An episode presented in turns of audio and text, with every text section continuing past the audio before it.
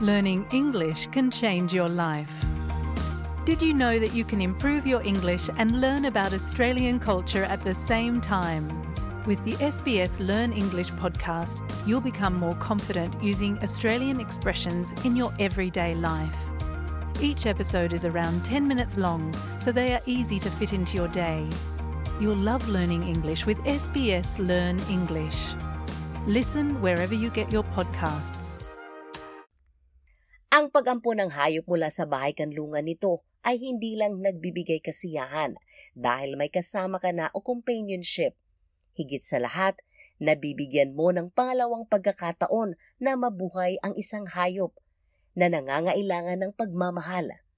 Ayon kay Kieran Watson mula sa Royal Society for the Prevention of Cruelty to Animals o RSPCA, tinatayang nasa 30,000 iba't ibang hayop ang dinadala sa bahay kanlungan sa buong estado ng New South Wales taon-taon.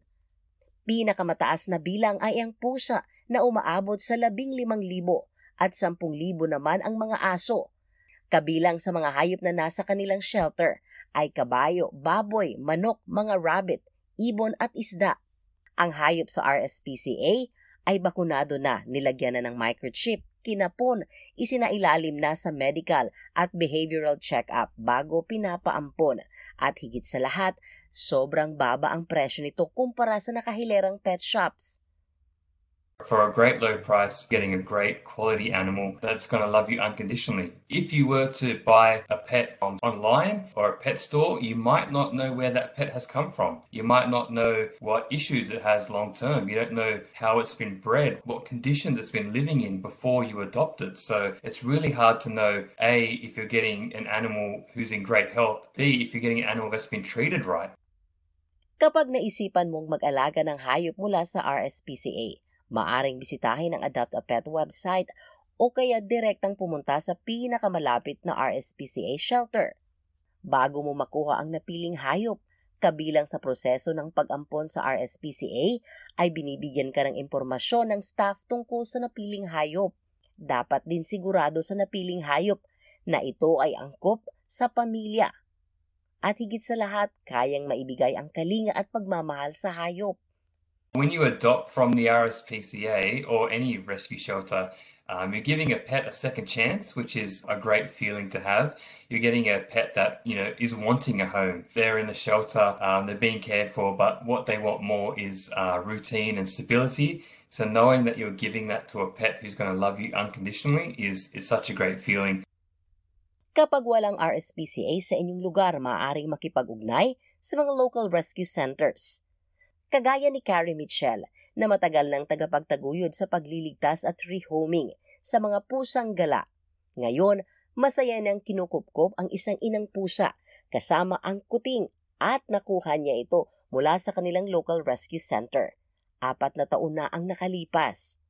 There are so many rescue cats, um, and there are so many stray cats, and I follow a number of rescue groups, not just my local one. And you know, you see these colonies in industrial areas of stray cats that people have been feeding for decades, and of course, so they just breed and breed and breed. And so I just wanted to make sure that you know I wasn't sort of adding to the cat breeding issue. Aminado si Carrie, umabot ng higit isang taon bago sila nagkapalagayan ng loob ng inaampo na pusang ligaw.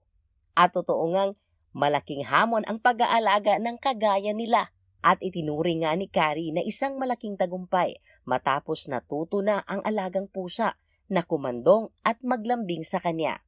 The, the cats have really changed the dynamic in the household as well. My 15 year old is autistic and he is quite obsessed with the cats. He's always he's always around them, and they, they seem to have really brought him out of his shell as well. You know, there's there's a sense of achievement and, and nurturing as well in giving you know animals a home that would otherwise potentially have no hope. Ayon sa mga eksperto, ang pag-ampo ng isang hayop ay isang malaking responsibilidad at isa itong pangako na panghabang buhay. Ibig sabihin, habang buhay ang hayop, dapat mahalin at gampanan ang pagiging magulang nito, kaya hindi ito madali. Subalit kapag ang hinahanap ay makakasama sa buhay, pero hindi naman kayang maalagaan ito ng matagal na panahon dahil sa malaking responsibilidad at gastos. Ang pag-ampon ng mga hayop ay isang mabisang alternatibo at ang Sydney Dogs and Cats Home ay isa sa mga organisasyon na may programa na nag-aalok ng pagpapaampon sa mga naliligaw at palaboy ng mga hayop. Foster carers are like literal lifesavers. So that in itself is an advantage. You know, it's so heartwarming to see the animals grow and thrive in your care. And then when you see them get adopted, it's it just feels like a sense of achievement. Ika nga, kahit sino, pwedeng maging foster carer o mag-ampo ng hayop. Walang kailangang kompletuhin na requirements, pero ini-evaluate kung bagay ba ang napiling hayop sa klase ng pamumuhay. Meron ang mag-aampon. Si Monica Locasio ay matagal nang nag-aampon ng mga tuta. Ang mga hayop na ito ay ilang linggo niyang inaalagaan para turuan. Sabi nito, maliban sa kasiyahan na dulot nito na may makakasama siya kahit saan pumunta, tinuturoan ni Monica ang mga ito na maging domesticated dogs para balang araw makakahanap sila ng bahay na tunay na magmamahal at kukup-kup sa kanila. So I do this journal for them, for the shelter and the potential adopters, so that they can read about the dog, good and bad. I shouldn't say bad because there's no bad dogs. They're just untrained and they just need guidance. Paalala ni Dr. Hanako Ugawa na isang emergency veterinarian sa may Sydney North Shore, dapat maging handa kapag kukuha o mag-aampo ng alagang hayop dahil hindi sa lahat ng panahon mabuti ang kanilang kalusugan. May panahon din na sila ay nagkakasakit o nasusugatan. Kaya malaki itong responsibilidad, gaya din sila ng tao na kailangan nilang matingnan sa tulad niyang vet. Dagdag nito, masakit mang isipin, may mga pagkakataon umanong ang mga hayop ay kailangan na lang hayaang mamatay dahil hindi na kayang tususan ang gasto sa pagpapagamot ng mismong nag-aalaga nito.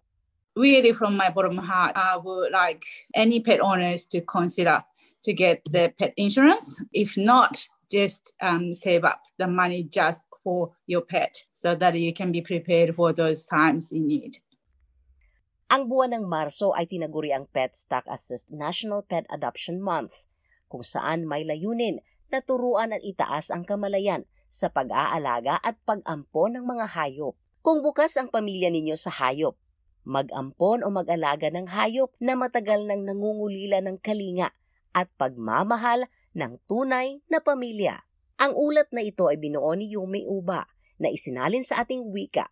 Ako si Sheila Joy Labrador para sa SBS Filipino.